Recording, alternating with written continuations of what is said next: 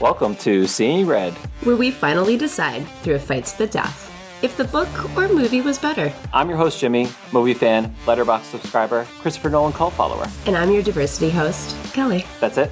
That's all. Well, we are here to bring the content you want for all things books and movies. Spoilers and unfounded opinions? Exactly. So sit back and enjoy as we dive into the most millennial question of all time Was the book really better? It was. Enjoy being wrong.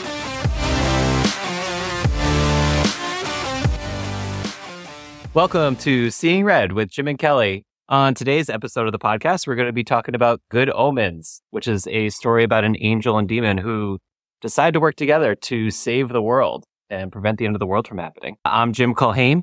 I'm Kelly McMurray. Jim, are you Team Heaven or Team Hell? Oh man, I I just like Crawley's character more than Aziraphale's character. So I would say Team Hell. Yeah. But which is which? Is Team Book Team Heaven or Team Hell? I thought about this. I thought about it very long. I did hard. think about I this think, I think especially because there are some big parallels, particularly that Aziraphale owns a used bookstore. So we got mm-hmm. that. And the fact that Aziraphale, everyone thinks is a raging homosexual. I was like, I think I got that too. so I don't know. But at the same time, I got a bad mouth on me. So, and I like my sunglasses. I don't know. Maybe, maybe I'm a, some, the, the love child between the two of them. See, I look at it as like the book route is what you're supposed to do, and the movie route is the cheating way around it. This is very true. and it also seems like a lot of like the more class, like, because they bring it up in the book too, is sort of like how there's no good musicians up in heaven. They're all steps Yes. and stuff like that. So maybe, so Yes. maybe, like, then again, how many authors would be in heaven? I'm batting for like two. Yeah, not very. The God wrote it. So wrote it, apparently, so- I don't know. that probably makes the cut. That's uh, uh. I mean, God also created hell, so I don't know. That's true. There's a- This is this There's is getting, benefits to both sides. This is, a, this is a Bible study class tonight, guys. We have a lot of that. Yeah, so you definitely say that you would be Team Hell, huh? Yeah, Yeah, why not? considering I cheated. All right. Well, before we get into this book, and I have to figure out how to give a concise and linear way of presenting this story. Better than Uh, the book, Oh, hopefully. fuck off. How about we discuss what movies have you been watching lately? How are you? I'm doing good. Yeah? Yeah? I saw a couple of movies from last month to this month. I would go in order I liked to, order I didn't like. I saw Bullet Train, Yeah. which was very fun ride. We watched it together, had a great time with Mhm. it. We we started one night and we finished it the next night, which is always fun because it's kind of like you're watching a two part series of a of a show. I feel like uh, we could have pushed through the first night, but we had lost Yes. a lot of soldiers along the way with us. Yes. So Yes, we were the only two willing to go. But yeah, Brad Pitt was awesome. I loved the humor. I loved the energy. It gets very chaotic.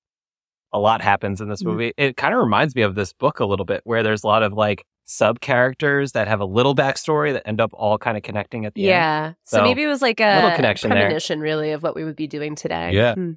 True. And then next, I watched Bros. Yeah. Bros was great per your recommendation. I thought that was a very good movie. They had some great one liners throughout that movie. And yeah, it was just hilarious. I had a good time with it. And then the last one, extreme disappointment, but I had it on my list forever and I told myself I had to watch it. It was Amsterdam. Uh. and it's, I wanted to not believe the rumors of how bad it was. I wanted to like this and I wanted to just pretend that all the reviews were wrong and people were overanalyzing it like every movie and the critics are overanalyzing it. But no, they were spot on. It's terrible. Like, I feel like it was like American Hustle, you know, where there was like, it was yes, it's the same director. that guy needs to be shot. I don't know. Like, that, uh, it's just like, it, like, the fuck are you doing aside from like just getting a big pay book for all these actors? Yeah, that was Like, it. It was literally just how many people porn. you could throw I in it. know. I remember watching. There's a scene where Taylor Swift is in, Taylor Swift is in that. acting. Yeah, and she's acting, and I, I love Taylor Swift. Don't I do wrong. too. Taylor Swift, please come on the show. but not the best acting. if you could believe it. I mean, uh, But then again, Taylor can do no wrong. I, I, apparently she can do a lot wrong, so don't worry about that. Like even Christian Bale, who's a great actor, he did great. He was probably the only good part of this, and even his acting was just trying to make up for the bad writing. Yeah, if that makes it sense. does because I think like you can have a lot of good performances with having poor writing and poor directing, yeah, or you know, vice he was the only one that was able to kind of mask the bad writing. Yeah, but he was in American Hustle too. You would think he'd have learned because Yeah. it was like it was a hype machine movie that then just decided to like have like meandering storylines with like kind of like that weird usual suspecty kind of end where they're like, haha. But what I heard about Amsterdam, because it is not on my list, is that it just its tone is really confusing. So people don't know what Yeah. the fuck they're watching. So I just think like it's like American Horror Story. Pick a plot and figure out what your tone is, and then you can make a movie. Right. And it is very all over the place and you don't know what's going on, but at the same time, you do know what's going on, but you don't care. it's weird. Sounds like- great. Yeah. It's like, uh, it's kind of just, it's all over the place and it's hard to follow, but you know the main plot line, but you don't care like what ends up happening. And you're like, the person, the, the whole story is about somebody who dies and they're, they're accusing Christian Bale and I can't think of the actor's name from Tenet. Uh, uh, Um, it's not. I can't think of his name on Glover? top. of my- It's not Glover. Yeah. Anyway, him and Christian Bale get accused of murdering this guy, and you don't know who this guy is or how he kind of knows them. You kind of know the backstory, but it's like, okay, you don't care who ends up killing him. Like, I don't know. I just gave up after a while. it was, It was did you ever watch the second season of True Detective? yes. It was kind of like yeah, that. that's kind of what you were giving me, where you're just sort of like, do I actually care? And then like they revealed who the killers were, and you're like, we just learned about these people in the last episode. It wasn't like I still yeah. No big, like, surprise. Yeah. So I will make Uh, sure not to watch that. Any movies that you're excited to watch or are on the list? Oh, let me see my list. Ooh, pulled Uh, up from let's check out the Letterboxd. List. Yeah, what do we got? Okay, so I want to see All Quiet on the Western Front, which I'm not a huge war pre yet. I'm not a huge war fan, you know, movie war Not a fan, of war. war or war. You cut it out, Um, Ukraine and Russia. Cut it out. but this does look very good. We've talked about this, but I'm excited for Glass Onion. Yes. It comes out. I haven't seen it in the theaters, but we're gonna watch it next week on Netflix when it releases. And then also the I'm kind of it kind of want to watch Violent Night, Ugh, which is the Santa Claus Yeah. action uh, movie. I'm not not is getting, like, surprised. Surprisingly good list. reviews. I heard good things. I, you know, great. Wait, there's oh and oh and Avatar's out. Yeah, my sister saw that. I- I don't know. They're they're already made the third. The Are third you is done. It's Fucking filmed. serious? And they're supposed to be four and five. But if he doesn't make a certain amount of money during two and three, they're not going to do four and five. What inspired this? Like, are these like acid flashbacks that are kicking in like 30 years too late?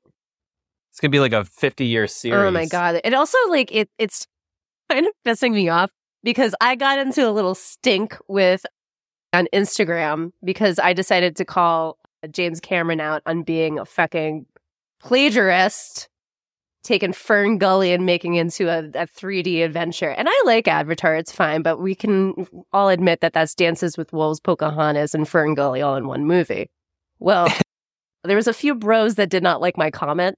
And I would like to apologize to all the Titanic fans out there who apparently are really butthurt about me not calling James Cameron a god amongst immortals. So that's my that's my PSA. And Terminator. Oh, Terminator Two. Terminator Two is one. Terminator Two. is one of the is one of the greatest Uh, it's action movies of all It- time. it- I love that movie and RoboCop for whatever reason. At the tender age of six years old, I was allowed to watch, and they are great films. And they definitely, they. I was raised on that. Arnold Schwarzenegger. so with that, I think you need to retract your James Cameron statement. Chance. Kelly, any good books uh, that you're reading, you're excited for, you want to start? What's going on in the book? Oh. I have a few books. I've been like a little bit of a naughty girl, and I've been hitting up a couple of the independent bookstores in my area. Not that I don't have a gigantic TBR list already. I like to just shop for books, it's an addiction. But I actually got a book for a recommendation from one of my coworkers called The Sentence by Louise Erdrich. Erdick. I cannot pronounce her last name effectively. But anyway, she won the Pulitzer Prize for her last book, The Late Watchman. And this is my first book by her, and it is fucking amazing. And on top of that is a book person's book. It gave me already four, book recommendations, and it's all about an independent bookstore being haunted, amongst many other things. And it's amazing. But I also picked up in Elena Ferrante's short stories or shorter book. And she's the one that wrote My Brilliant Friends series. And everyone loves and raves about her. I think she writes under a pen name, so people don't even know who she actually is. But that's going to be my first Cool. book by her. And then I also picked up Endymion, the third book in the Hyperion series. So I'm Oh, so- nice. I still have to read the second one. Oh, I'm so excited. I wonder if I have to reread the first two just to kind of keep myself back in that loop, but I wouldn't hate that. I'd be down for that. Yeah. But yeah. And then I just watched a lot of TV. So White Lotus, if anyone wants to talk about White Oh, Lotus yeah. season two, hit me up. We're, we should, yeah, talk on the Discord. Yeah. And Severance. Severance and White Lotus, AA plus plus. Yeah. Those are two great shows you got on the board right now. Yeah. And then the L word Generation Q, which is terrible, and I'm ashamed to be gay. And that is all. You always got to throw one in there. Yeah, you really fucking do. All right. So, what say you to us discussing the end of the world?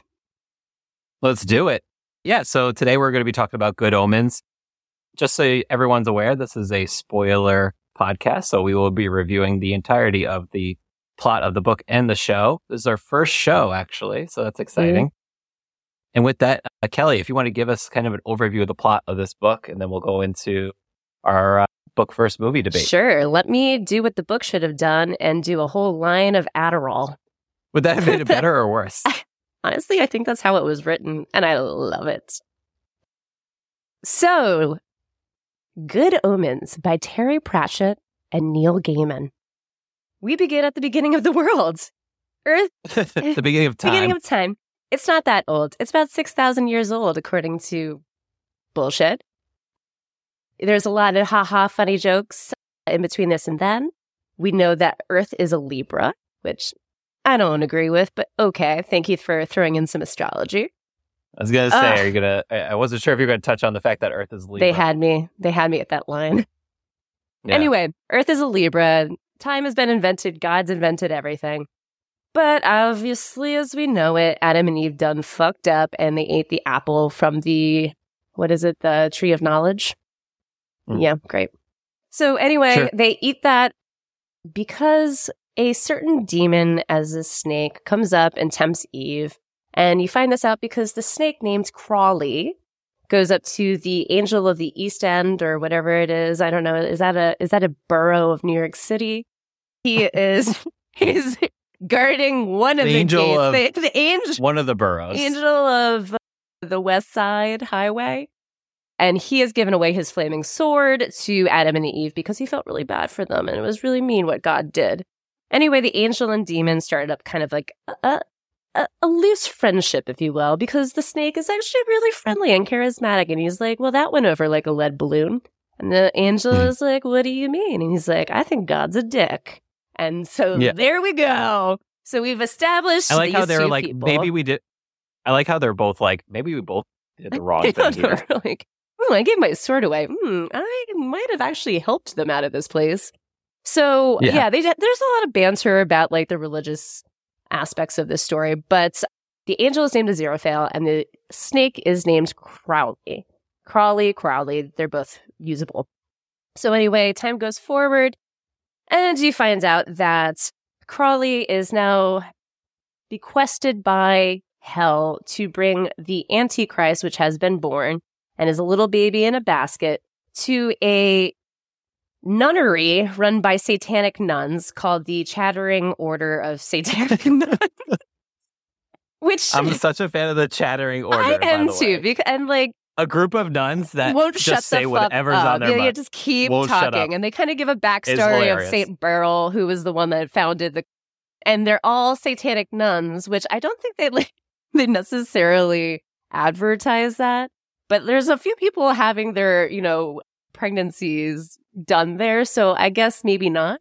So the two, like the nuns are twats and they can't handle this either. So Crawley gives the baby to Sister Loquacious. And Sister Loquacious, being a dumbass, thinks that it's supposed to go to the wrong parents. So there are three people having babies at the time, or two people.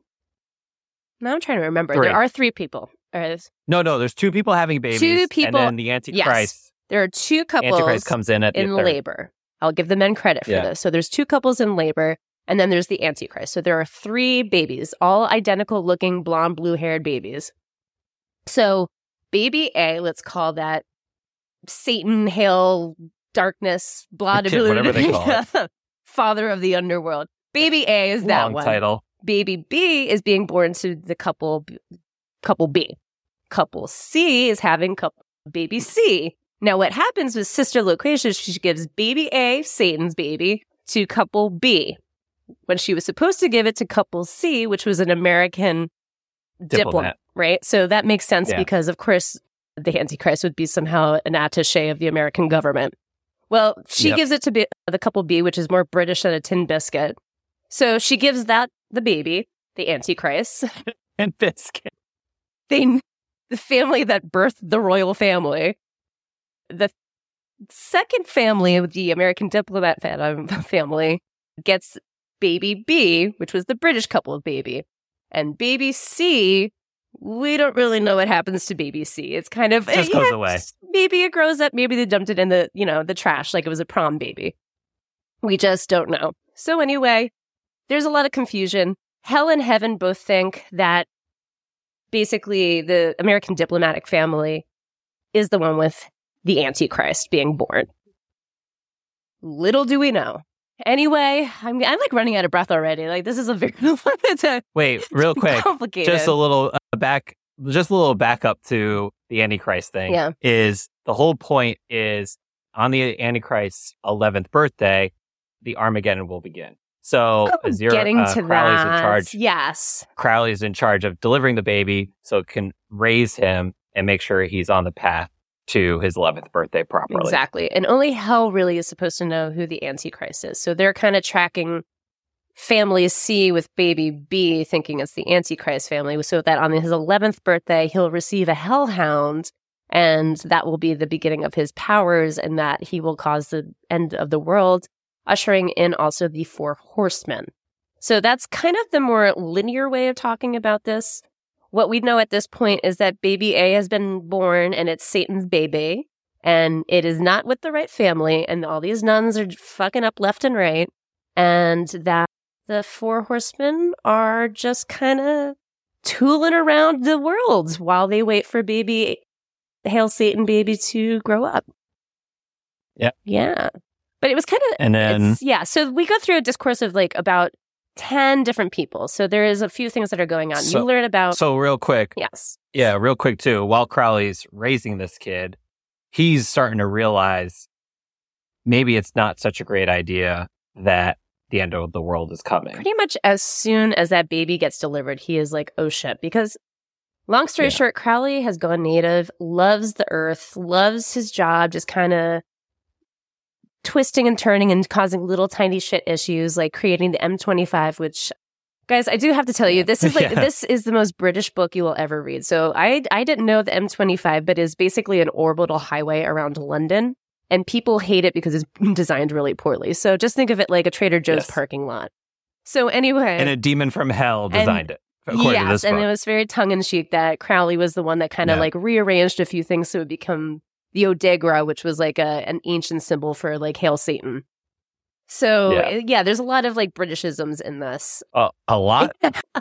it's cover to cover. Uh, yeah, if imperialism and I don't know tea had a love child, it would be this book. where did I, this, this is what like I'm getting distracted. So there's like about 20 different stories happening. So you learn about there's a witch named Agnes Nutter who was the only person to ever actually accurately describe the future in little bits and pieces, but it was so accurate that no one actually ever bought the book. It's- Yeah. It was so successful that it wasn't successful. So one book actually remained and it trickled down to her descendants who spent their lives basically being professional descendants because she threw in little tidbits about like how to be successful. So they earned enough money and were able to be kept safe, but at the same time knew that there would be the end of the world coming at a certain point in time. So they've been spending like 300 years trying to decipher this book. So we meet the, the latest descendant, which is an anathema device. And anathema, in case you didn't think I just said a name just there, is a young woman, maybe attractive in how they've described it in the book, maybe not. And oh, So very attractive in the show. yes. And how she is trying to like educate herself on how to stop the end of the world. You also meet Newt Pulsifer, who is a just stupid as shit. And he cannot literally re- use a computer. So you learn about that very, very briefly. Very important that he cannot use a That, computer. that is literally all you need to know. And what's really cute about this situation too is that his great great great great great great great grandfather and and anathema device's great great great great great great grandmother, the witch. Well, Pulsifer's great great grandfather actually was the witch finder that lit her great great great grandmother on fire. what was his name? His name was Thou shalt not commit adultery, Pulsifer. That whole full thing. legal name that whole was thing. Thou But- shalt not commit adultery, Pulsifer. Yes, yes. We need to bring those kinds of names back. Enough of these Yeah. James, Johns, and Theos. Yeah. Okay. We need statements. We need statements. Anyway, so as I circle into the abyss here, guys, you start to learn even more backstories about this kind of stuff. There's a witch finder army, which is uh, uh, made up of two people. There is witches that are trying to gather, which is just anathema device to stop the end of the world. And there are the American family raising what they think of or what hell thinks is the Antichrist. So most importantly is when we find out that Crowley and Aziraphale, the angel at the very beginning, both love Earth so much that they are so s- stricken by the fact that Earth might end soon. They decide that they might put their their fingers in these pies and try and alter the outcome by maybe convincing the Antichrist that he's too good or too bad or basically trying to like deviate it so maybe that they could stop the end of the world from happening. Just be like a normal person. Yeah, maybe just be a normal person. So both of them kind of like have other people helping raise this child. The gardener is the angel side, the nanny is hell's side. and it's just interesting to see this child, which has been named Warlock, be raised by these two different kinds of agendas. And eh, on their 11th, on his 11th birthday, they're waiting for the hellhound to come so they can you know finally figure out how the the hellhound will be shaped because it's very important to figure out how it will be named and that will continue the course of the trajectory of the armageddon well on the birthday while doing magic tricks by by the angel they discover that the dog has never come and that's their aha moment of oh shit we have the wrong kid so I like when he's doing the magic tricks, but he refuses to use his powers to do magic Mhm. tricks. So he just does like really bad magic. Oh, Aziraphale. And there is also like a very homophobic joke during that, but I laughed out loud. So, like, I guess I'm a bad person. Anyway, so they realize that the baby is not Satan's baby. So they're like, ah, shit. So they go back to the nunnery only to find out that the nunnery has been burnt down because demons like to burn shit down. So they were like, hee hee, we're done. Burn the place down. And turned into and turned into a what would you call that? It's like for businesses when they have like off-site business team it's just bonding. like a paintball arena. Yeah, Yeah, it's a paintball you arena. find out that Sister Loquacious, the dum dum that switched the babies incorrectly, that she has learned how to use a computer, unlike Newt Pus- Pulsifer, Pulsifer, by the way, has learned how to use a computer and is very business savvy and started up her own startup of just running a paintball place for businesses to come and shoot at each other. So when they get there, they see that they're like, I'm very confused. She's like, I don't have any records. And what they end up doing is turning everybody's paintball guns into real guns so, So they can kill each other. shoot at each other. It ends up working out. So, distraught that they haven't found any information about the other family that had been giving birth at the time. They're driving along and they hit a young woman on the side of the road. To be discovered, it is Anathema Device, the witch whose great great great great great great great grandmother was the one that predicted the earth from happening or falling apart. So she gets hit, but of course, because of the angel and the demon, there's a miracle and, and other strings passed that she doesn't get egregiously injured. So they give they give her a ride back home, only to find that when she gets out of the car, that Aziraphale, who owns a bookshop, ding ding ding, finds a mm. book of Agnes Nutter's prophecies in the back. Obviously, this is an Anathema Devices book, and he is enthralled to find it because it's very hard to come by, and he knows the business and that this book is serious stuff. So he hides it from Crowley, goes back home, makes a cup of cocoa, tries to read all the prophecies, succeeds in figuring out who the Antichrist is because of the prophecies, and his cocoa gets cold. It's very sad. Well, what what am I missing, Jimmy? I feel like I'm like Adam and them. Yeah. So while this is all happening, because it's been you know eleven years, The regular Antichrist the that ends up forming like a little gang. yeah, because he's the Antichrist. He's very charismatic. So he's just like this like Adonis looking little boy, and he's you know like a little bit of a troublemaker in the town of Tadfield where he has grown up in, and has gotten a group of three other friends that are very close to them, and they are called them. So it's just a best basically like a ragtag group of like kind of like oh what is it like the Goonies or something like that. They're like Or like the Rascals or yeah, something. but with yeah. like really thick British accent. but older. Yeah, yeah. So they're types of the like the Goonies. They lovable mischief. Huh. And they are led by Adam, the Antichrist, and Adam's actually like kind of a nice guy. And It's a normal British normal kid. British kid. And on his 11th birthday, while talking about how his parents are going to get him a dog, the Hellhound shows up, but obviously holds back a little bit while Adam describes what his favorite kind of dog would be if he were to receive one. And the Hellhound listens and, of course, shapes to whatever Adam describes it as, which ends up being like a, like a Jack Russell Terrier type, Yeah, like a little, little tiny scrappy Yeah. dog with like its ears bent back. and it's like all happy. derpy as hell. So like that's it's kind of like clue number one that Adam is not really has not been raised according to the Antichrist de facto baby book. So more stuff kind of goes back. You keep learning about like the different characters of war, famine, pollution replaces pestilence because pestilence got replaced by penicillin and just decided to fuck off and pollution took its dirty crown instead. So those are the three horsemen, including death. So, real quick, Mm. just a little about this book before you keep going. I want our listeners to know I kind of cheated this episode and I could not, for the life of me, finish this book. just for listening to what you've been going through for 20 minutes now, I like is the exact Uh, reason I could not finish it. And right where you're at right now is pretty much all I knew from the book. You fuck bag. All right. well, let me finish this and then we'll get into it from what you've known in Wikipedia, you lazy son of a bitch. So, anyway, I watched the you, show. watched- you did watch the show. Congrats. So, the four horsemen are described while the four horsemen are being summoned by a delivery man. So, he gives them the pieces that are they're supposed to wear. There's a knight, a sword, a crown, and scales. And then death is just death. So everyone's gathering. It's like basically a circle of just people kind of being pulled into Adam's ring as he discovers his own powers because he doesn't know what's happening to him. He thinks he's, you know, it's like basically learning that you're adopted at 30 years old. You're like, what? So he is gaining his powers. And during this time, anathema devices in the town. And he hears that she's a witch and was like, ooh, I'm going to go play with the witch.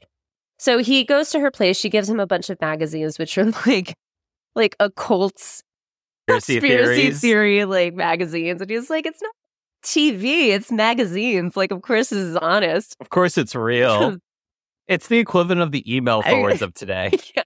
blowjobs prevent breast cancer like that kind of shit if you don't send it to 10 people this girl will die so anyway he reads all these magazines and obviously the magazines are like you know noble and power plants are really bad and the whales are dying and Atlantis exists and aliens exist. It's all good conspiracy it's theories. all real stuff, okay?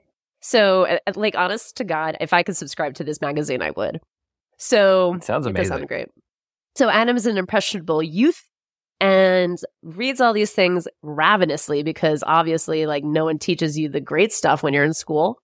And this starts to trickle into his imagination, which is also trickling into his powers. So, while his powers grow, all the things he's reading about is happening. So, aliens are coming down from the sky, Atlantis comes from the ocean, power plants are losing their radioactive materials and are replaced by lemon drops. And it's like all this kind of amazing stuff. Like the jungle starts to grow back again. Like, I don't know, the ozone layer gets fixed. It's like amazing things that, like, please, somebody give these magazines to the Antichrist. We need it right now. So, anyway, he doesn't realize what's happening. People can't figure out that Adam is the person outside of Aziraphale, but Aziraphale cannot get to Adam in time because the angels are calling him to heaven to be part of the holy war. So accidentally, he steps into a portal that brings him back up to heaven, which means he has discorporated and cannot actually physically help Crowley. Crowley is also desperately trying to find who Adam is and trying to, you know, sideline hell into, you know, causing this great war because he doesn't really believe in the war anyway. He likes Earth. He wants Earth to exist. So Yeah, once Armageddon happens, then Yeah, the war you know. happens from between heaven and hell. And that's really what all the angels and demons want to happen, except for Crowley and Azira. Yeah, they're like, how else would we know whose side wins? And they're like, I don't give a shit. Like, I like drinking Yeah, one. I just wanted to be around in, on yeah. Earth. And there's like a little funny things about that too. But anyway, so Yeah. I'm going to just really speed it up. I'm going to miss a whole bunch of stuff. I know I haven't talked about the Witchfinder army or the the hooker that okay. was next door. I love them all. We'll talk about it in the in the breakdown. Anyway, Yeah. everyone comes together. The horsemen ride to Tadfield. They all go to a, a the naval air or naval air base, the air base that's in Tadfield that's run by the Americans. But because everything is happening at this time with weird weather happening, they're able to get onto the air base.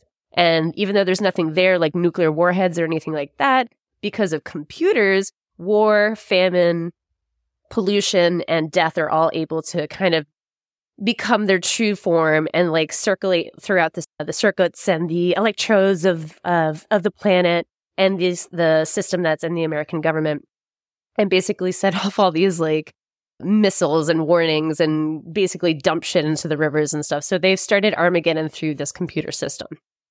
Adam has figured out that he's the Antichrist in no small form and face fashion, but he's also discovered that he doesn't want to be an asshole. And he's like, I like my friends. And his friends. It was a real switch. Yeah, it was a real switch It was a because he suddenly switch. was like, let's just burn the world down and start over again and save the whales. And his friends were like, oh, but I'm going to miss my parents. And he's like, fuck your parents. And they were Yeah. like, no, we like them. And he's like, I like you guys. And I feel really bad that, you know, like I was going to divide the world so up. this shouldn't happen. So happen. this shouldn't happen. He has kind of like a aha moment himself and like looks inward and is like, I might be 11, but I know I don't want to be that guy. So him and his friends all kind of fashion these little like makeshift things to go battle war, famine, pollution, and death. And they go to the airbase and they get in there and they're able to go head to head against the the four horsemen of the apocalypse and four horsemen disappear. But while this is happening, Anathema Device and Newton Pulsifer have also wandered onto that Tadfield air base because they've finally figured out who Adam is. They've finally figured out that they have to get to the Air Force because of the the prophecies of Agnes Nutter.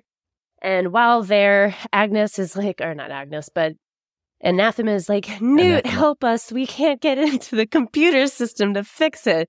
And he's so bad at computers that she's like, well, why don't you fix it? And he touches the computer and it goes to shit and it turns all the warheads off and decircuits Yes. everything and thus saves the world from nuclear war. So these things have all happened.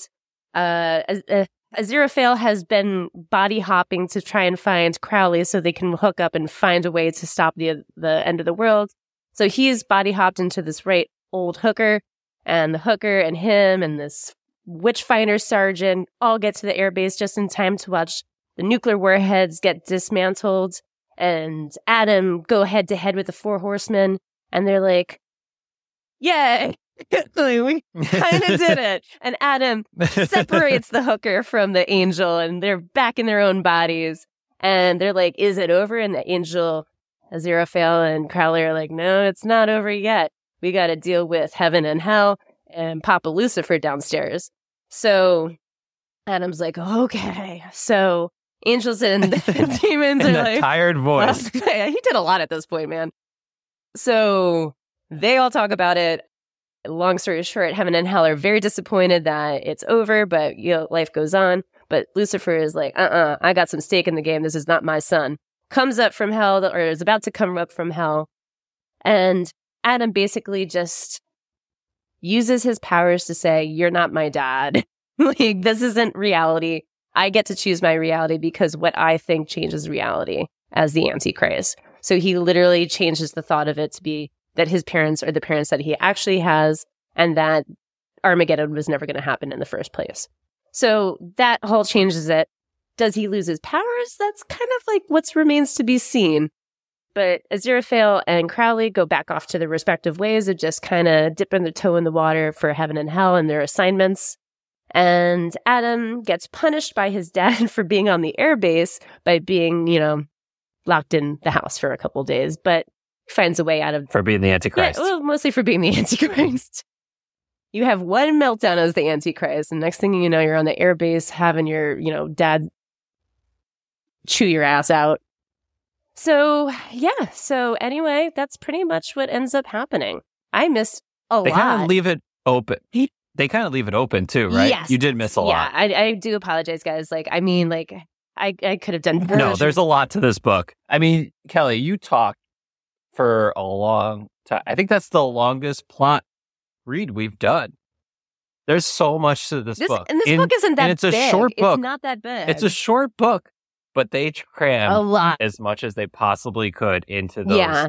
whatever many pages. like how it it's is. written is like it's it's a So POV a. POV switch. So like your point of view changes Yes. from one character could be like a full paragraph or to like a half a page, full page, two pages. Then it switches to another POV.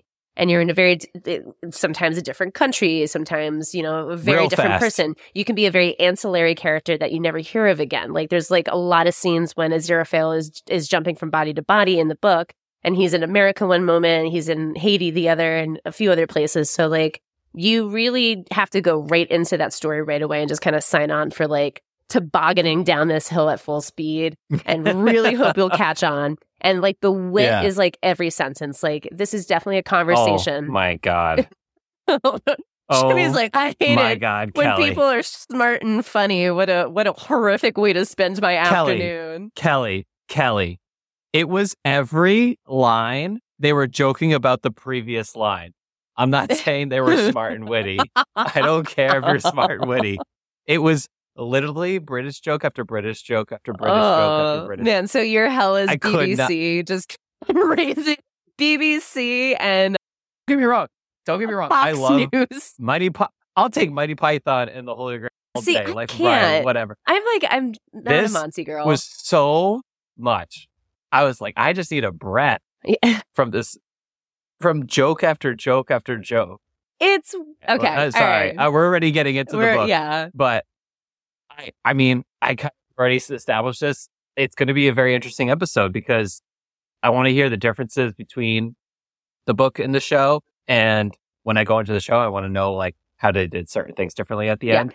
But I, I know we talked about this before, and trust me, this is the kind of book when you recommended it is the book I thought I would be all on board for. Very like funny and witty, and you know, I love the idea of heaven and hell kind of working together to save the world and all this stuff. But I, I, we talked about the like hundred page rule where if you can't get through the first hundred pages of a book, just let it go. And I, I just couldn't do it anymore. I don't know what it was. I just couldn't do it anymore. I, I, I listen. I can't For shit on the- that because, like, I've, I've, like, yeah. I and and I understand why people love this book. I really do because it was uh, when I first started reading it, I was like, "Oh, this is gonna be right up my alley." Very funny, all this stuff. And then I got like, I don't know, like once they started talking about, once they brought in Agnes Nutter and and and Thou shalt not commit Uh, adultery, Pulsifer.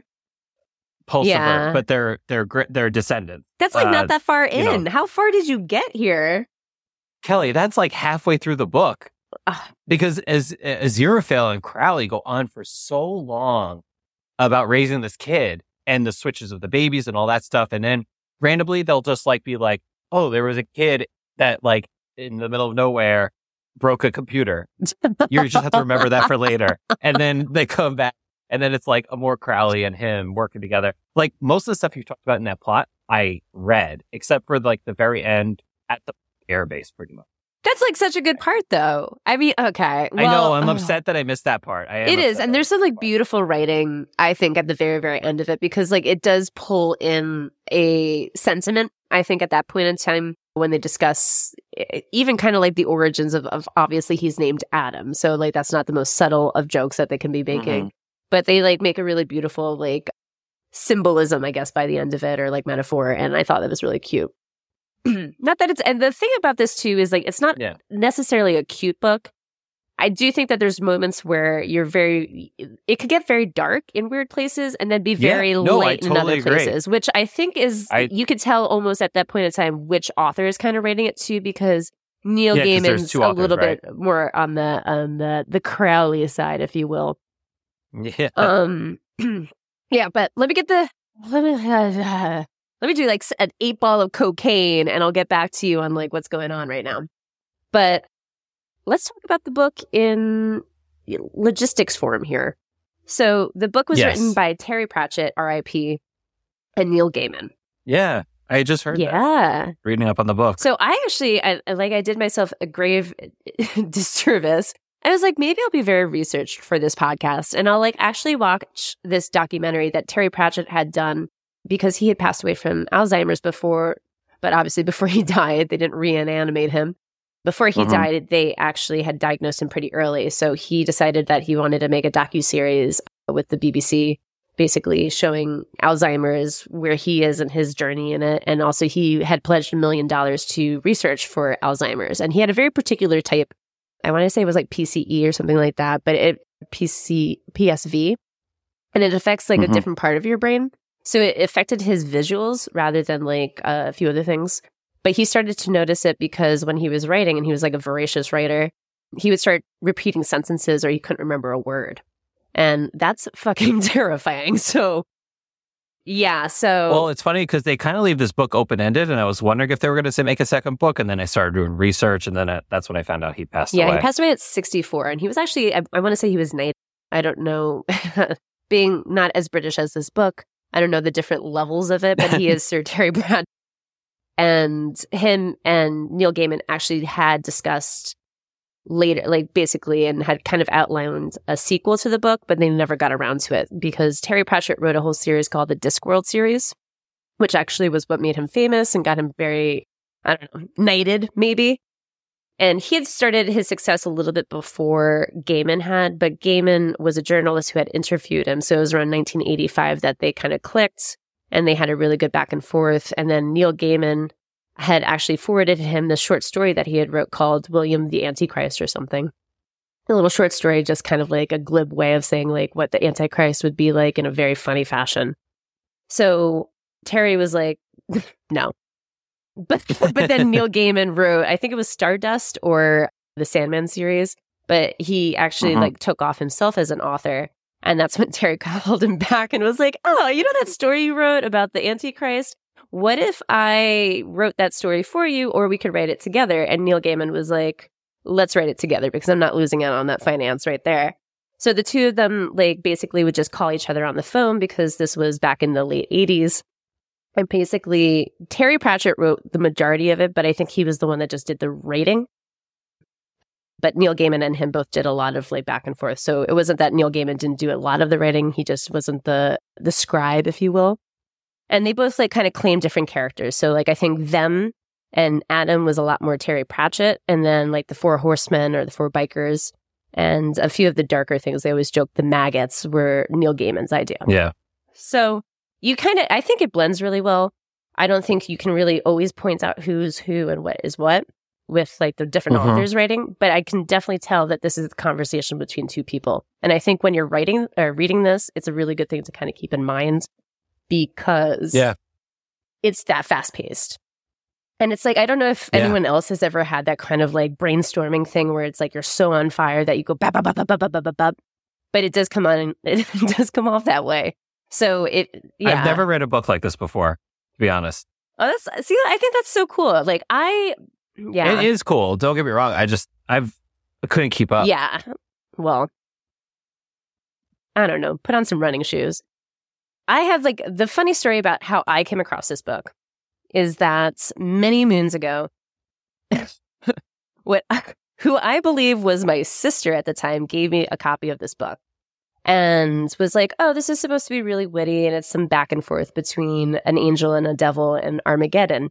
And because it's my sister, I was like, "I'm never going to read this cuz fuck your book recommendations." So, so but I felt I didn't know you had this kind of relationship.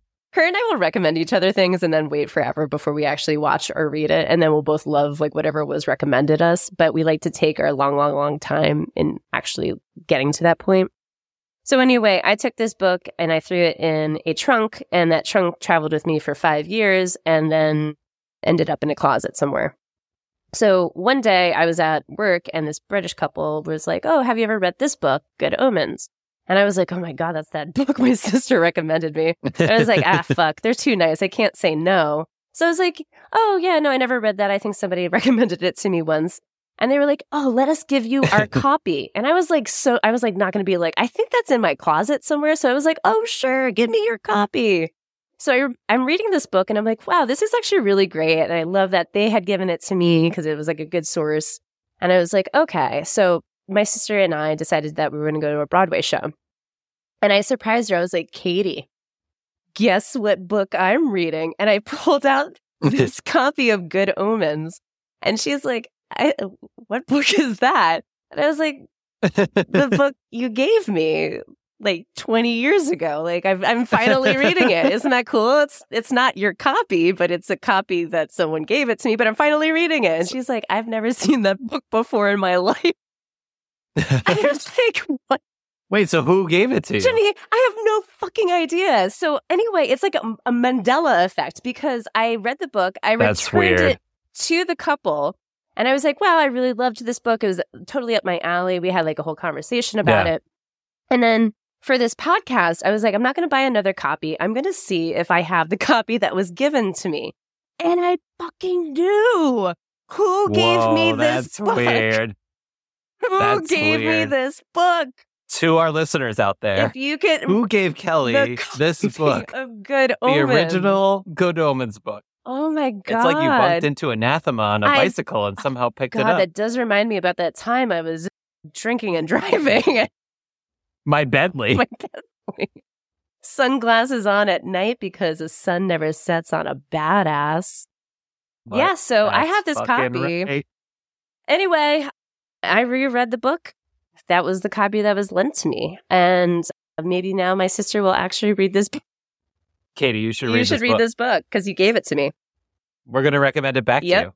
So anyway, I this book was written in 1990, or it was at least published during that time, and gained a lot of success. I mean, this was kind of what catapulted the two of them even further into their own writing careers. Like I said, there are multiple POVs. It is definitely a book that is. It's kind of like a one upper. I feel like whenever they were trying to joke about something, the other person would kind of go for the like the higher note. There's a lot of annotations in the book. So if you're reading it, it will cause you to stop a lot and read the bottom of the page because there'll be like asterisks with like little side notes. So that's why I think it'd be Very important. Yeah. I feel like it'd be very hard to listen to the book because I'm not sure how they would break that up. Well, just so you know, too, I did a lot of Audible on this book, too, to try and finish it before the podcast. And the narrator is like this old British woman. So also very difficult to listen to for a very long time. I was driving with, it was four of us down, to, it was technically seven of us, four adults, three babies down to Myrtle Beach, trying to listen to this at about three o'clock in the morning through North Carolina. And I honestly thought I was going to drive off the road. I feel like that is literally the Armageddon they were talking about. it was horrible. God. I would Casey Anthony everybody and, and I can't listen I can't- anymore. can't Let's turn the wheel. Yeah, so in the story of life choices, don't do what Jimmy has done. Maybe just don't even procreate. I mean, at this point, whatever. It's fun. Yeah. I mean, there's a lot to be talked about with this book. I think I've said enough about it, but like there are a lot of characters I think that are really charming. I think it's really cute and I think it's really fun the way that they've kind of layered a lot of the jokes. There's a lot of callbacks to the jokes. no. Like under or over 50 Queen references in this book. Yeah, that's a callback.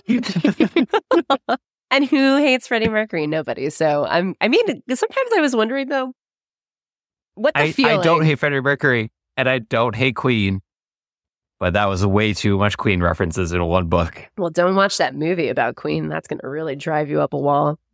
So you don't wouldn't watch that. If I know going into it, if I know going into it, it's a Queen movie, I'm okay. I'm going to get you for Christmas just a, a Queen's greatest hits album, I love which is what will happen if you leave a, a tape cassette in the car for a fortnight. The fact that they even say That's the right. word fortnight, fantastic. And I also like that they did try to like, like I said, the two homophobic jokes that that were made throughout the course of the book is like the the, the reference to burning bundles of wood, which has another name for it. That word was used twice, and is and very clear that this was written in 1990. But both times made me laugh, so I think I have to get my queer license revoked. I might have to like bum a ride with the other gays. Um, speaking of that, let me ask you a question. Mm. Aziraphale and Crowley, what's their relationship? But that's like kind of what's said in the book. What's your take? What's my hot take? They addressed it in the book. An angel is asexual, or not asexual. They're not. They don't have a gender. so it, it's just they're a metaphysical being, and both of them have like obviously they're incorporated. So they do have human bodies, and they are, they take try to take very good care of not losing those bodies. But I don't think there's like a, a sexual preference with either of them. no, I don't. I don't. I totally agree. I don't think there's a sexual preference, but I do think they more than like each other. They like like each other. They like like each other. Oh, that's really sweet. they have mm. like a weird chemistry that I like. they do. I think It's very adorable. It's written in the book, kind of like that way too. Is like it's just like a, a very endearing friendship, and I think it's like Yeah. also kind of sweet because of like the two characters are very. I think they're very clearly drawn as who they are. So it's kind of nice to see that Mhm. they both have that. I don't know, like that really cute little back and forth between each other, and it's just a very genuine connection between the two. That they both really love to be on Earth, and they really don't want to lose Earth because neither of them really kind of like where they came from. Like Crowley always makes references to the fact that he just hung out with the wrong people, and hence why he's in hell. And you know, Aziraphale, They never really explain why Crowley's in hell. Like they talk a lot about because he's a how demon. he was. Yeah, but he was an angel. Yeah. Well, that's what happened. So, they were all but what angels. made him- No, but what made him fall? Like he he makes it sound like he did something he can't go back. Like he can never forgive himself. He was for. Team Lucifer. I mean, he picked the wrong Yeah. QB. I don't know. Like he eh, like Yeah. he picked up the wrong. They never really explain it. It was interesting though. They talk about it a lot though. yeah. Well, I think like in the book, there's less of a backstory for a lot of them. You don't really get that Yeah. history between Crowley and Aziraphale, and I don't think it was necessary to be perfectly honest. Like I like their back and forth. I didn't need like the full history of Crowley and or Aziraphale for me to be like, oh, that's going to develop the story that much more. Like Aziraphale is just like a goody goody, try hard. That's really sweet and Yeah. extremely British. And then Crowley is like more of like the the slick British British, bro. boy. He's the he's the top and Aziraphale's triple the B. bottom. Like it's just like The triple B. he's the triple B. Yeah. But he's not triple Badass bottoming. Yeah. So, I, like, it's hard to get into all the nuances of this, but I really like this book. I think it's like, it's really clever. I think it was an interesting take on Armageddon because it's very rare that you get to read a, a humorous book that Yeah. has, you know, it's it, the tongue is so firmly planted in the cheek. It's just coming out the other end. And I think it was like a nice take on Armageddon. I think it was a little dated. I think we could obviously modernize a lot of this. So like I hope it'd be more of an inspiration for more people to kind of collaborate and create a story that's fun and kind of glib about things that are not touchable for society. You know what I mean? Like I think this kind of Mhm. like poked fun at a lot of stuff, but it was still respectful enough that people all types of people could read it and be like, "Oh, they actually got this this and this right, but are they making fun of it? I'm not really sure." And there's just I think a really fun cultural take on it. I personally loved all the things about the kids and I really loved the Four Horsemen as well. And I thought it was like that one scene where the Four Horsemen are all on motorcycles because they don't have horses for this, for the beginning preliminary stages. So they're all on motorcycles Yeah. and they meet up with a motorcycle gang who realizes that they're the Four Horsemen of the apocalypse and they want to join in on the fun. So now there's like eight people riding motorcycles to Tadfield Air Base to end the end the world, and the motorcyclists don't make it, but they each keep choosing like their own name of like what end of the world name would they have? Is it French people? Yeah, so- Nikki was telling me about this, and and I was like, oh, so what? Because I I didn't get to this part in the book, but and they don't have it in the show, and I was like, oh. She was like, "Oh, they name themselves. They give themselves names." And I was like, "Oh, what do they name themselves?" And she couldn't even remember what the names it were. was like grievous bodily harm, French people. because they each go for things that they either don't like or they think other people don't like. And one guy's like really cool people because they make you feel bad about yourself and they're kind of like, I don't know, two up their own asses. And then like if one guy keeps changing his name, the other guy kind of wants to keep changing his name. And they all kind of meet their ends while trying to cross the river of fire that is actually I don't think it was the river of fire that they tried to cross. They they they No, landed into was a barrier the- of fish and Oh. motorcycle. And sh- uh, I, I don't know. I'm just I'm making a word salad right now. I hope you enjoy My word salad. enjoy this word salad. It's got croutons. Yeah, but I also really I loved I really liked the fact that they kind of addressed this weird like a few metaphysical things, but the idea of the dog taking the shape of what it's named it and how like Yeah. your mind kind of is form creates function in so many ways and Yeah. all this other kind of stuff and that like here's this hellhound that because of his master's voice has to cohere to whatever shape the master says and like the personality of the dog takes shape because of its physical form so you can't be a hellhound in a jack russell body you know and like the fact is right. that like the more he's in this body the hellhound Even just the bark alone, Yeah, just even just like, like the little- it's like a little chip chip. you know it's it's got a yap not a not a bork but it's just and like the needs of the dog become like i just want to chase cats and i'm starting to figure out this whole dog thing that even the hellhound decides that it does not want to in this battle Yeah. between heaven and hell and you know lose this perfect earth i think more than anything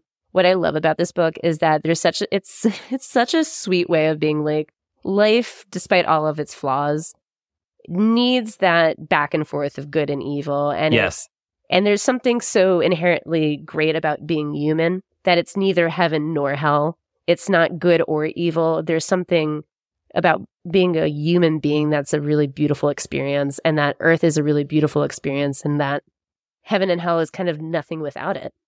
And that like yeah, you know, I I agree, and I that is one theme that I really did like about this book and, and show is they're all trying to figure out God's great plan, and they assume that Armageddon is His great the plan, inevitable and plan heaven and hell, yeah, the inevitable plan, and heaven, it's going to be a heaven versus hell war, and one side's going to win and one side's going to lose, but maybe that isn't really God's plan. Maybe he just wants all these angels and demons to assume that's his plan, but there's a greater plan in place. And that's what Crowley and Aziraphale really try to uncover, especially when they're been a part of the human race since the beginning of time. They've seen this human race grow and that Adam, for example, is a perfect example who's supposed to be the Antichrist and they don't even influence him and he makes his own decisions just based on being a human. And the kid that they are trying to influence just ends up being like a dick.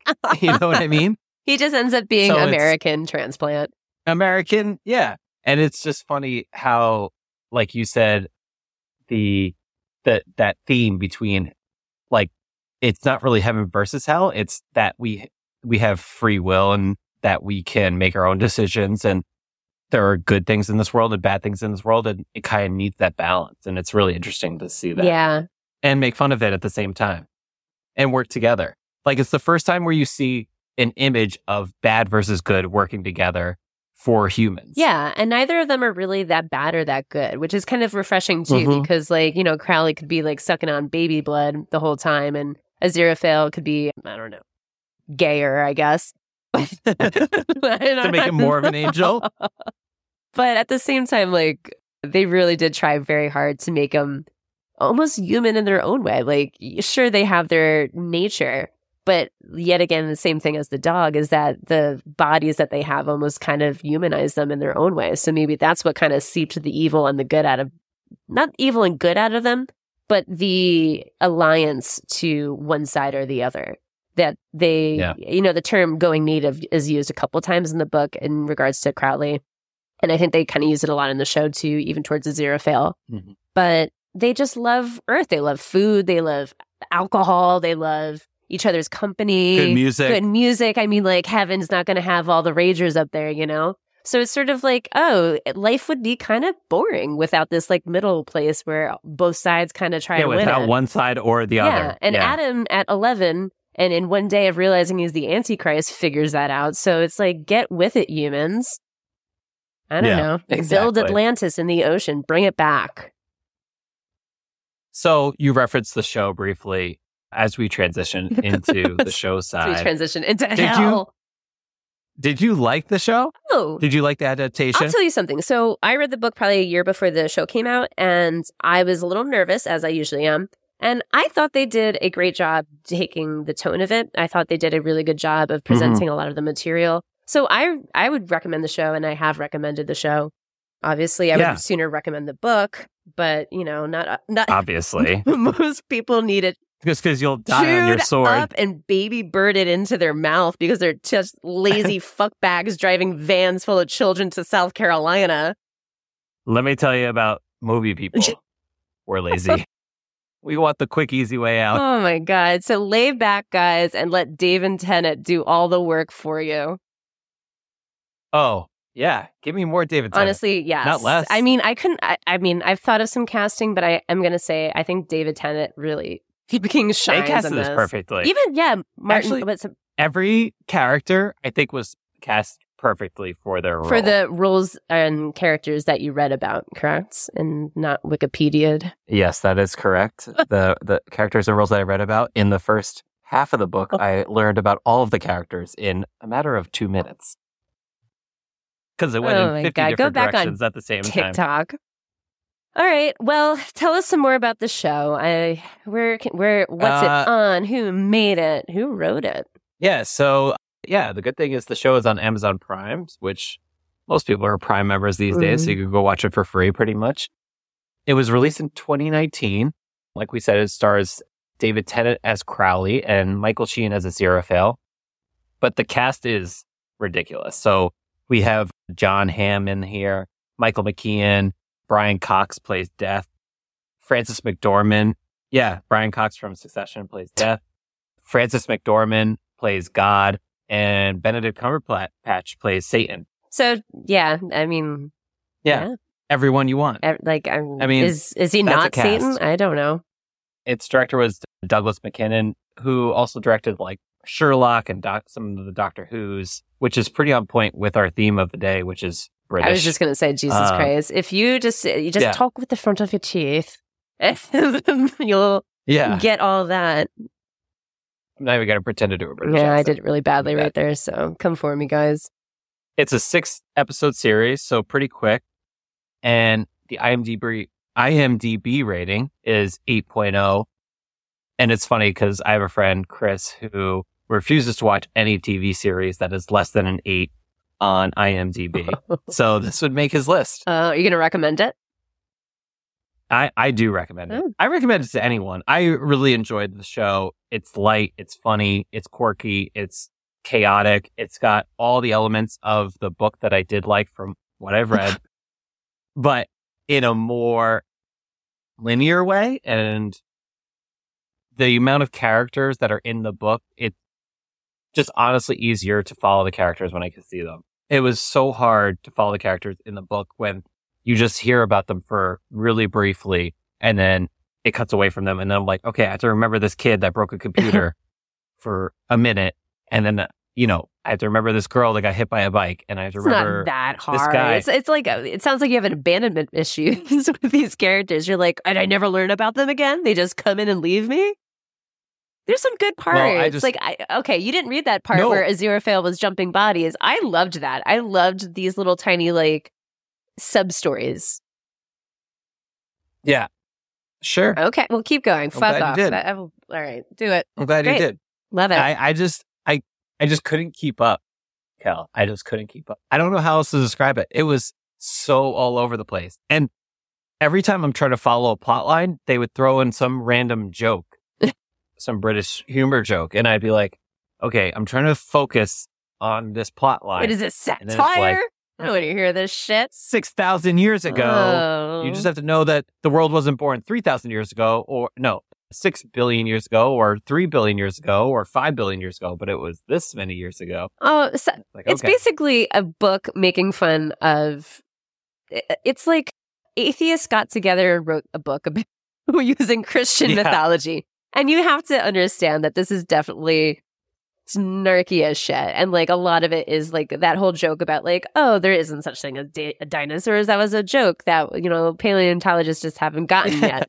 And it's like, I mean, that you just have to understand is just sort of like, I think once you get to the tempo of their humor, it makes more sense as you go through the course of it that you just have to understand that every other second is going to be something and that each thing is, some of it's like a very deep dig. And you might not Yeah. even understand it quite. I mean, there's like a ton of references that I didn't get, or uh, A, because like they might There's be a a little lot- older, or they might be like too British, which is just the name of this episode, I guess, is too British Yeah. with like the number two just to Americanize it. But mm, some of the things like just to go over my head. Like I remember there's like a one Yeah. scene where famine is in Iowa and there's a reference to this uh, line cook that's singing in the back and he's like get rid of that guy because like he's distracting people from starving to death. Yes. And Yeah, I and, remember and yet again, ah, it's so brilliant how like it, like the, the things that famine invents to starve people, which is basically anorexia diet and and the diet culture Yeah. of models and all this stuff. It's so good. But that reference to the line cook is that he's Elvis, and like later on in the book, there's Yes. a whole thing where Death is playing a video, like one of those trivia games on a almost like a Pac-Man kind of game in a bar. Yeah. And one of the trivia questions is, What year did Elvis die? And he just turns around and he goes, I didn't do it. And referencing the fact that death never took Elvis. So it was like a whole Elvis isn't dead joke, Yeah. and Elvis is a line cook somewhere Yeah. in Iowa. So kind Yeah. of went over my head. So I read that I read that Elvis thing, and I was like, okay, that's probably going to come back at some Yeah. point. And that- that's the kind of thing I was telling it about, where it's like they reference so much that you have to remember. And don't get like I said, I understand why people like this book. I really do. It's just so there's a lot to this book, and you went over the whole plot line. Everything Kelly described is in this book, plus mm. more. So trying to like I just liked it better as a show. I really did, honestly. I could uh, yeah, It was- the parameters are it was there. clean. It was clean. It was funny. It was great acting, great writing. It included all the best parts of the book. You know, some little things obviously didn't make it, but for the most part, it's the same storyline. The ending's a little different from what I read, but I, I really did like it. I, I just, I would honestly recommend this show to anyone. I think if you're, if you want like a one season, six episode series, check this out because it's light, it's funny, it's fun. David Tennant does great. Mark, Michael Sheen does great. Some, you know, all the, everyone does great. I, I just really enjoyed it. I had a good time with it, honestly. Uh, but also this show is kind of like up my alley, you Mm. know, like I know, I know the style I like and I, I'm kind of upset because this is the kind of book that I think I would have liked normally Yeah. it, it kind of had my it had my attention in the beginning. I was like all on board, and then I just kind of like lost interest after a while. That's like what's interesting to Eh. me because it's sort of like I, liked the adaptation. I thought they I thought they did a good job of it. You can't capture everything, obviously, so I'm still going to be Yeah. team book on this by a thousand percent. also just because the source material is just fucking amazing with like where they went, how much they covered, and the fact is that they tied it all together. And it was two people doing this job. So that's hard to like sync up. But the TV show, I thought, as good as it is, I think they fleshed out some things. I, they added a few characters, which is interesting when you add characters and also like on a series, especially this book that has so many characters. They definitely developed more of like what hell and heaven are and the, those characters, Yeah. the demons and the angels, which I didn't think was. And I thought they spent a lot more time on like the relationship between Aziraphale and Crowley. And there was that one episode, Yeah. which was episode three, where it was basically. So I want to talk about episode we'll definitely three. talk yeah. about that because it, it was about 25 minutes of just like each time period of them kind of like helping each other out or meeting up in like different Yeah. you know like haha moments like oh jesus is up on the cross how are you doing today like that kind of stuff so you get this background Mhm. I thought it went on too long and I thought like the tone was a little weird, which each one because like there was like kind of like a silence with a lot of those episodes, like each time period. So sort of like here's five minutes dedicated to the 14th century. And like it would be like a very like nondescript conversation between the two of them. And it would be cut like a minute after the conversation. And I was like, did that really did that really promote like anything about their relationship outside of just showing them in a different time period and having like you know oh we were knights and like haha we took our helmets off and recognized each other and we're like oh you you dirty scoundrel you know like i just was like who gives a fuck i mean like at, at that point in time go on the internet and read the fan fiction somebody wrote about the two of them boning each other i don't see how like 20 different time periods was necessary to build the development of their characters and their their relationship to each other so that's just me Yeah, being see- that's my hot take on that but Yeah. So I think if this was tr- if they tried to make this into a movie, it would not be good Mm. because there's so much to unpack here. And I'm happy they turned it into a six episode short series because I, I, like I said, I don't think they would have wrapped it up in a movie. It's just too much. And yes, they added some things and I'll talk about episode three as well, but that's probably the only episode I'm really going to dive into because it's probably the most different Mm. from the book because they don't do that little backstory of Aziraphale and Crowley and the, well so the is the ending but you didn't read the ending so i guess we can't really delve into that well, yeah, and the ending. I'll, I could talk about that Okay. too.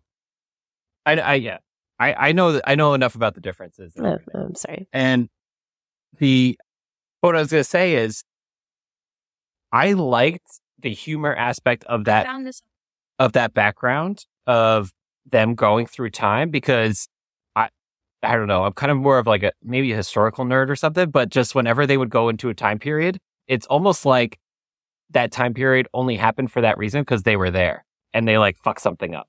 yeah I like that little aspect of it. And some of the one liners from that little intro, I would say, are hilarious. Like when Noah is built, like building his ark and Crowley comes by and he's like, Oh, God's going to flood all these people out. He was like, Well, not everyone. Like the Australians will be fine. and he was like, For now. yeah And then, or something like that. And then all of a sudden a unicorn just runs away and he's like, Oh, you forgot one.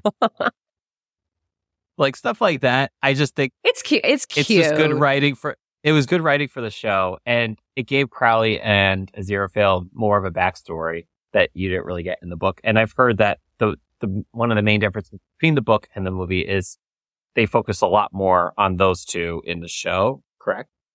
Uh, yeah no i feel like they they're pretty prominent in the book like i mean they're the ones Yeah. that kind of drive it I mean, they're the main characters. Yeah. But but yeah, there was that um when Jesus is being put up on the cross and he's like, Well, what did he say? And he said, Just be Kind to nice to one another. He's like, Well, that'll do it. It just shows their little it just shows how long they've been working together for. And I, I just enjoyed that part. yeah And yes, it's not a book thing. It's definitely not a book. It has nothing to do with the book. I just, I enjoyed that. If I hadn't read the book at all and just watched the movie or the show, I I would enjoy that yeah little backstory of the two of them and their relationship. I don't know why. I don't think it's even just because it's not written in the book. I just feel like the pacing was like a little bit strange with that. I thought it was Yeah. it was like a break away from enough of the main plot to like kind of suddenly just be like, oh, by the way, we want to kind of give you some more backstory about Aziraphale and Crowley. And then they do this kind of weird, like odd couple kind of throughout the ages kind of thing. And yeah, I do agree. Like there's some great one liners. I don't know how much of it might have been improvised by David Tennant. Right. Yeah. And I think that was just more. I mean, the, the two of them are yeah, great. I think they were just like, so that helps. we're paying them the big bucks, so let's give them some more screen time. Yeah. I think that was like one of the ones that I was just like, eh. I thought the ending was a little bit. I think it made the ending with one thing clearer, which was how Adam resolved the issue by changing reality. Yeah. I think that Yeah. was a little bit more digestible when you watch it in the show. But I didn't like. Mhm. I don't know. I th- I think there's like two things I have is a couple of the casting. I think there was two people that I was like weird casting, but okay. And secondly, the the battle between the four horsemen and the kids was what Yeah. I thought was kind of like a little bit cheesy. And they Yeah. do it. It's it, little. It's a little chatter in the book itself, you know. But I thought there was something a Mhm. little bit more earnest about it, and it didn't.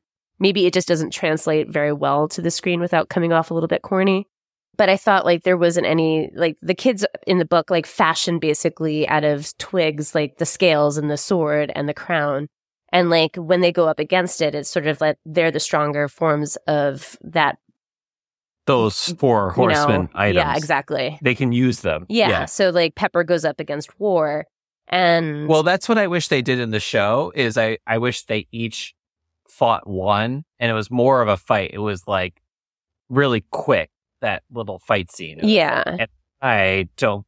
I clean up the environment pollution. Yeah. It was know? just, it's like, you know what it's a combination of? Is like Hook, the movie with Robin Hood, where it's sort Yes. of like, I'm going to use yes, my ma- imagination away. And then a little bit of it chapter two at the end, where they're like, I'm just going to basically say bad things about you and make the, the bad demon go away kind of deal. So it was Right. just like, it just, and obviously, like, these are the four horsemen of the apocalypse. You've just, throughout the course of the novel, read like how war is like this hot smoking mama who basically just causes war wherever she goes because she isn't. And in the show, I thought it was, she was actually pretty well casted. I know she's from, I forget the TV show now. It was like that, not the happening, but something. Yeah. But it was just sort of like that weird woke feminism moment that I was just like, I, I feel like it, it, the tone didn't ring true where she was just like little girl, little boys and their toys, which is in the book, but it just has a Mhm. more profound thing because Pepper's just like such a snarky little girl that she, I keep saying snarky too. So I guess that's just the theme as well. But The word of the day. too British snarky that she like kind of just goes right for war and it doesn't have this like back and forth tussle like war just kind of goes up i'm against my superior and like kind of just disappears Yeah. so and the other thing is like i hated who they casted for pollution you can't pollution is like this grimy dude in the book like i like I, there's so many people you could cast for this and you're gonna make it this smoking hot asian woman like what Who's just throwing shit in the river? like I didn't get that. I was like like she doesn't Yeah.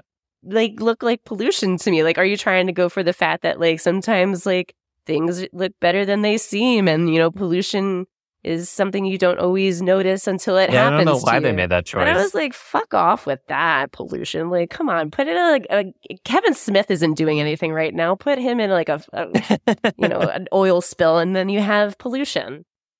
I'm going to wrap up two quick things with the show. Obviously, the pacing was weird in the book, and like I mentioned, very hard to follow. I'll get one example that's my favorite between what I couldn't follow in the book versus what I could follow in the Mm. show is the baby switching scene. I could not figure even out. I couldn't even describe Oh it My myself. God. Oh my God. I was like, wait, what happened to that baby? That baby went to this room. And then what did they have the Antichrist or is it still with this Ray fam? I was so lost. and that was like one scene that I was like, I just have to watch the show just to figure out how they switch these babies incorrectly. and then I love, so I was like, wait, whatever happened to the third baby? And in the book, I kind of like forgot, like, Mm. what happened to the third baby? But in the show, they're kind of like, and they say the same thing in the book. It's like, oh, he could grow up to have a perfectly normal life. You never know. And then like You just never hear about that kid ever. You again. do hear about it in the book because in the book they say, "Oh, maybe he grows up and has like a tropical fish collection," and like, wouldn't it be nice? Oh, like, yes. don't. blah, Yes, blah. yes. And then like when they start describing them and Adam, they talk about how there's a rival gang which is cut out of the TV show, but there's a rival co- crew called the jo- Johnsonites. I want to say, and the mm-hmm. Johnsonites are headed by this one kid that was like Johnson or whatever, and he's like this big, tall, lumbering giant of a kid. And it turns out that he is baby number three. So they kind of like they kind of like Mia Oh. Copa it. They're like, see, he does love tropical fish and is a big lumbering idiot.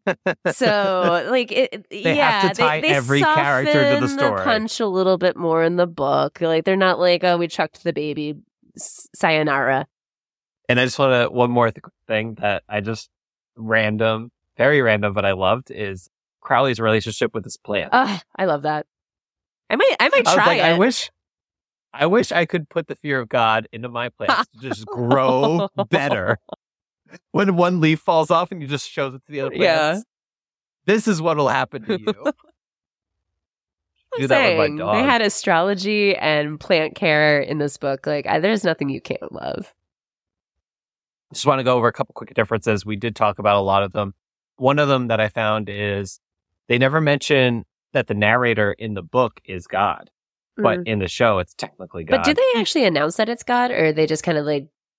Is it like a oh, I don't know. thing? But when you like, but when you like pause Amazon Prime, it says God Frances McDormand. for those of you who are, have a wealthy television Wait, set, Yeah, there's no scene with her though. No, it's just her voice. Yeah.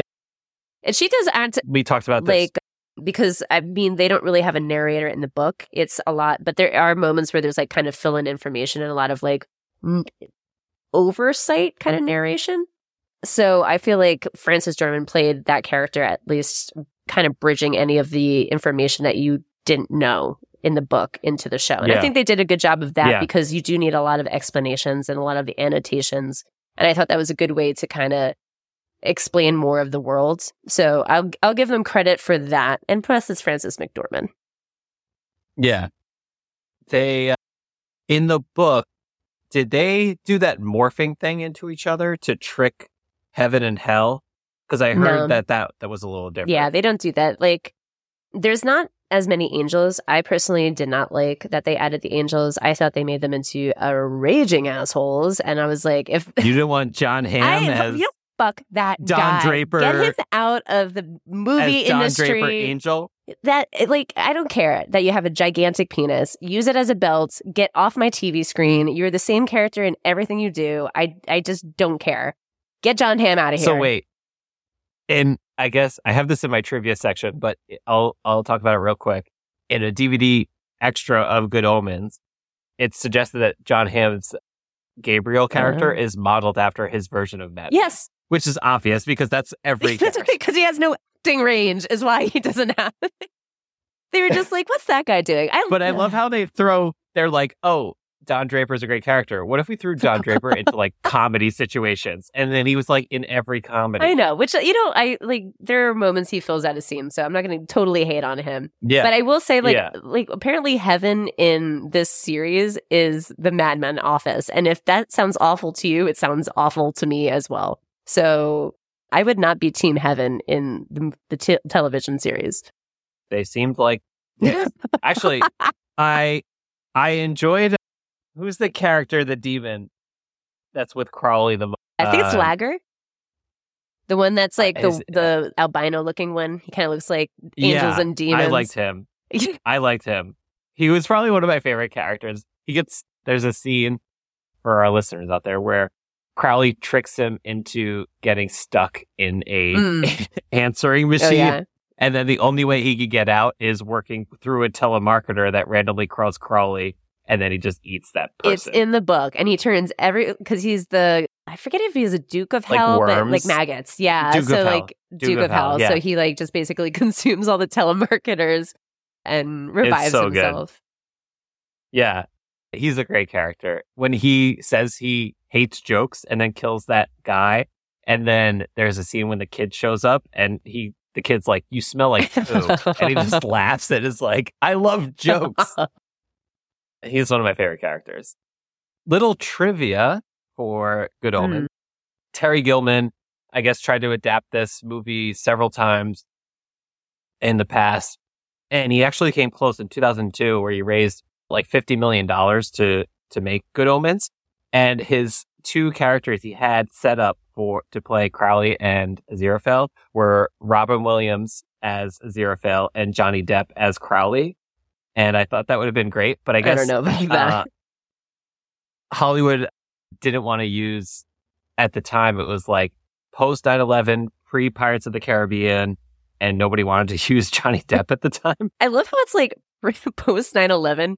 Like, was Johnny Depp in, like, went on the, doing an inside job on 9 11 that they were like, oh, it's too Well, soon, Johnny Depp. You're, we've, we see your he- colors. I don't- I don't know Johnny Depp around the 9/11 era, but I don't know what he put out there or what he said. Maybe he said some wrong things. I like I- that that's when Hollywood came for him harder than not, not Yeah. Amber Heard. They were just like, oh man, 9 11, we can't do Johnny Depp. And you know what saved Like, him? Pirates of the Caribbean. Pirates of the Caribbean. Wonderful. like I said, and uh, sorry, like you said, Terry Pratchett had a lot of his footnotes in the book Mhm.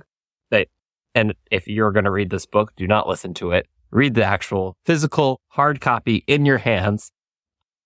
I guess the director tried to include as many as those footnotes as possible in the show as Easter eggs. One of the examples is the table tennis set, which belongs to the Chattering Order of St. Beryl, is in it. So there's like little things like that. Can I just say that too? And then I chattered more in the show. I do. I agree. I do You agree know, on that. I'll, make it I'll- I'll clear. give you the point Make on that one. clear. These They they they talked like normal talking, I guess. and very subtle in the satanic notes. Clearly, like, uh, are we are we trying to hide? No, just a giant upside down crucifix. Go for it. And then Madame Tracy, the woman that lives next Mm. door to Shadwell, that actress has played a witch twice before. Once in Sleepy Hollow and once in Harry Potter and the Goblet of Fire. I loved her in this too. I thought she was very well casted. Oh, hilarious. Yeah, like, she, like, and I thought they did a very good job of, of writing her as or showing her as she was written, down to like she was also a good a good actress to play a crazy psychic witch character and then transform into just like a normal yeah to physicalize lady. Aziraphale as well, like while she's being the Yeah. two people. I thought she That she did too. really really well. Yeah.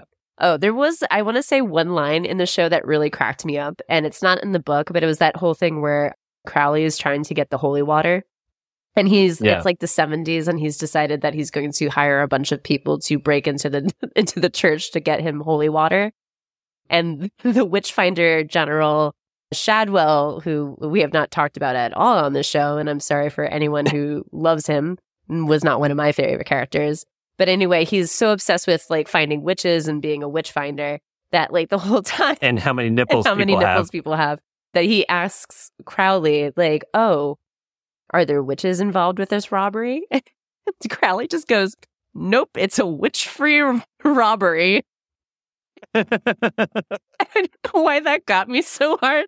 Like I literally just want to say that all the time. Like, it was a witch-free robbery. yeah, every person Shadwell goes to, all he asks is How many nipples? how many nipples did they Yeah. have. My favorite line from the show that's not in the book is when the diplomat from America has the baby boy. Yeah. I sent you the Yeah. text, but he he has this baby boy and he's in America with the president and he's FaceTiming his wife while she's giving birth and she gives birth to the son and he just goes, "We have a boy, a regular Y chromosome boy." Oh, I- what's his name to that actor? I thought that was a good choice for the American diplomat.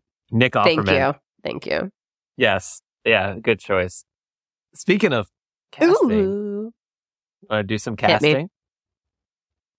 Okay, so for Crowley, I have two. Well, I have three, but one's kind of a combo. So for Crowley, I have Jim Carrey, Oh, or I don't know if do you know Aaron Taylor Johnson? He was the British guy in Bullet Train that we just watched. oh, the the, he's Lemon? He's like or not lemon, orange or Yes. whatever. Yeah. yeah, one of those guys. He's supposedly on track to play the next James Bond. Oh. Supposedly, yeah. So British. the, Could play the straight white men had their way. They're like, we're gonna bring James Bond back the way he left. there's a there's a few options. There's a few options out there, but he's he's on the list, I guess. And then for Aziraphale, I had Will Ferrell or Brendan Fraser. Oh my god. And then as a combo, you could just do like the classic Seth Rogen style movie and just do Seth Rogen and James Franco as a zero Aziraphale and Crowley. Uh, that would that'd be interesting. That would be a very particular type of movie. exactly. It wouldn't would not be, be this type of not show. my good omens. That's for sure. They could do it. They could probably If- do it yeah, their as way. an you, if that, Jewish Canadian American yes. style of this. Which, by the way, Neil Gaiman, I did not realize this. So he's a, his family's Jewish, but they're raised really closely towards Scientology. So, Oh, I mean, I if you want to tie that into how this was written, and yet, like a lot of what he writes, like I love American Gods. We do not talk about the TV show because that is an affront to humanity. But the book American Gods is excellent, and a lot of his work is always about like mythology. So obviously, you can see that in Good Omens, but like Nordic mythology, especially. So like, I mean, like being like an Ashkenazi Jew with like Scientology. I'm like, where, what libraries were you frequenting as a 14 year old boy that you were just like, I found something. uh, what if you like Good Omens? What kind of what other books would you recommend? I would definitely recommend at least one. And oh, wait, oh. I'm so sorry, Oh. Kelly. I'm so sorry. Let's back up. What are your casting Oh, this is choices true. for Aziraphale and Crowley? Shit. I had just two. So Okay, let's hear I it. said for Crowley, if I had to replace David Tennant, which I don't know if I would, I said I know. I don't think I, would- would uh, either. because he's just so fucking charming. I'm just picking casting choices out of my. Ass. Well, But David I Tennant mean, is if you have Will Crowley. Ferrell and Seth Rogen in your ass, let it out. Please let it out. I said for uh, Aziraphale, Troye Sivan. That's the singer. I went for a very twinky blonde guy who's South Okay, African okay. Australian, so he still has the accent, but like very angelic looking. So I thought he, but he's young, so that's an issue here. But then I said Colin Farrell for Oh, good Crowley. for Crowley. Good Crowley. Yeah, you didn't even say it. Yeah, I pictured it. it was just like, soon as you said it. especially like in Bruges style, Colin Yeah. Farrell, for sure. and like then it would have to be directed by God. What I can never remember his name, and I love him, McDonagh, who wrote Three Billboards Yeah. and all that. That would be a very dark Good Omens, and I would love be good. it. I would love it. You actually, you could actually do two the Colin Farrell and the other actor from In Bruges and the Banshee as Crowley and Aziraphale. Aziraphale. That's so true. Oh God, what's his name too? The, he's like the heavy, heavier Irish guy. Yeah. in everything. yeah. Yeah, Yeah. Anyway, no, that would be that's really true too. I'm going to send a letter to McDonagh stating this. Thank you. Email opening. So back to book recommendations. Book recommendations. So one of the things that bonded Terry Pratchett and Neil Gaiman together was Douglas Adams' Hitchhiker's Guide to the Galaxy. So I would uh, so funny. hundred percent recommend that. I if you like It it is on my list. It's the same tone. It's just uh, like how I was Yes. talking. Sure, it's British. It's just got tons and tons of wit, tons and tons of satire. It's just uh, somebody Yeah. just ha- eating way too many edibles and writing something that's on their mind. And it's so clever and funny. And yet at the same time, it comes down to something really like meaningful and a, a purpose about like life and yada yada. Yeah. So I would definitely recommend that. And then obviously, like I said, American Gods for Neil Gaiman. I personally haven't read Mm-hmm. anything else by Terry Pratchett, but I plan to. So I would also probably recommend, without having read it, the Discworld series. Because from what I've read of his work in Good Omens, I would definitely follow up with anything else that he has done. R.I.P. Guys, we did not plan this, but I also recommended Hitchhiker's Guide to the Galaxy on the movie side. Very similar, like Kelly said. I also read recommended Dogma. Remember Dogma? Fuck, that is exactly okay. So I was thinking of that, and that was the movie I couldn't remember. Yes, a hundred percent. That is like an American early two thousands version, Version of American Gods. Of Good Or, Omens. yeah, of- and, American. Yeah. yeah. So I recommended that one. If you haven't watched Doom, if you like this, you'd probably like Doom Patrol which is on HBO. It's a DC show, but it's very all over the place, very chaotic, a similar vibe. And then I just put anything British. Broadchurch.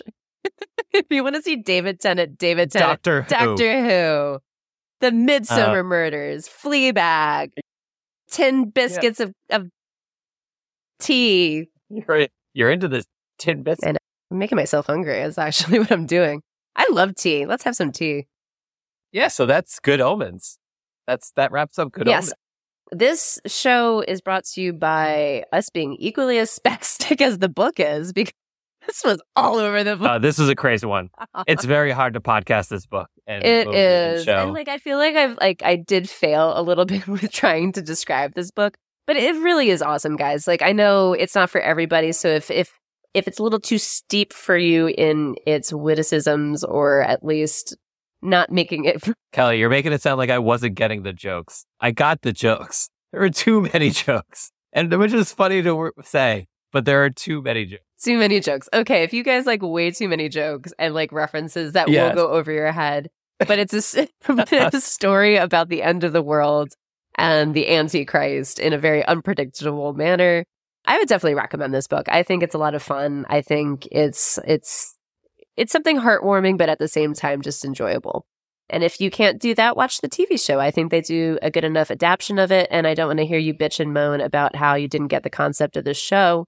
And I'd rather you appreciate it. I'd rather you appreciate it Yeah, in whatever form you can. You'll understand the show way better than what we described. Uh, yeah, exactly. So I would do apologize for us not nailing this one, but it's good. He's good, Omens. As we wrap up, I just want to give a quick shout out to our newest Patreon member, Patrick Henderson, and the Henderson family of Milton, Massachusetts. Thank you for being a Patreon member. We are going to, starting in 2023, we're going to add more to our Patreon page. We are going to try starting the book club. We're going to do some virtual watches, group watches of movies and TV shows. Some more to come on that. We're going to put out some blogs and some trivia and some polls out there as well. So if you're not a Patreon member, go on to Patreon, look up Seeing Read podcast and, and, and join. We're also on Instagram, Facebook, Twitter, TikTok. Not much on those, uh, just mostly on Instagram. and that's at Seeing Read podcast on, on Instagram. So follow us on there. Quick shout out. Thank you to Gecko's Media. Make sure you go check out Gecko's Media. Tons of great podcasts on there. We listen to Stumble Upon. We listen to Conspiracy Happy Hour. We listen to Grecos and Grottos. Tons of stuff out there. So go check out their list. Tons of great shows on there. And Kelly, was there anything else I missed? I think you covered pretty much all of it. Great. I'm sorry. And that wraps up My show. introductions are at a zero. Happy holidays, Kelly. Thanks. Happy holidays to you, however you may celebrate, whether you're in heaven, hell, Scientology, which might be neither. I don't know. It's all made up. You're just here on Earth, being a human. Kind of is against what they believe in, I think. Anyway, so yeah, happy holidays, everyone, and keep reading movies. And keep watching books. Bye. Bye.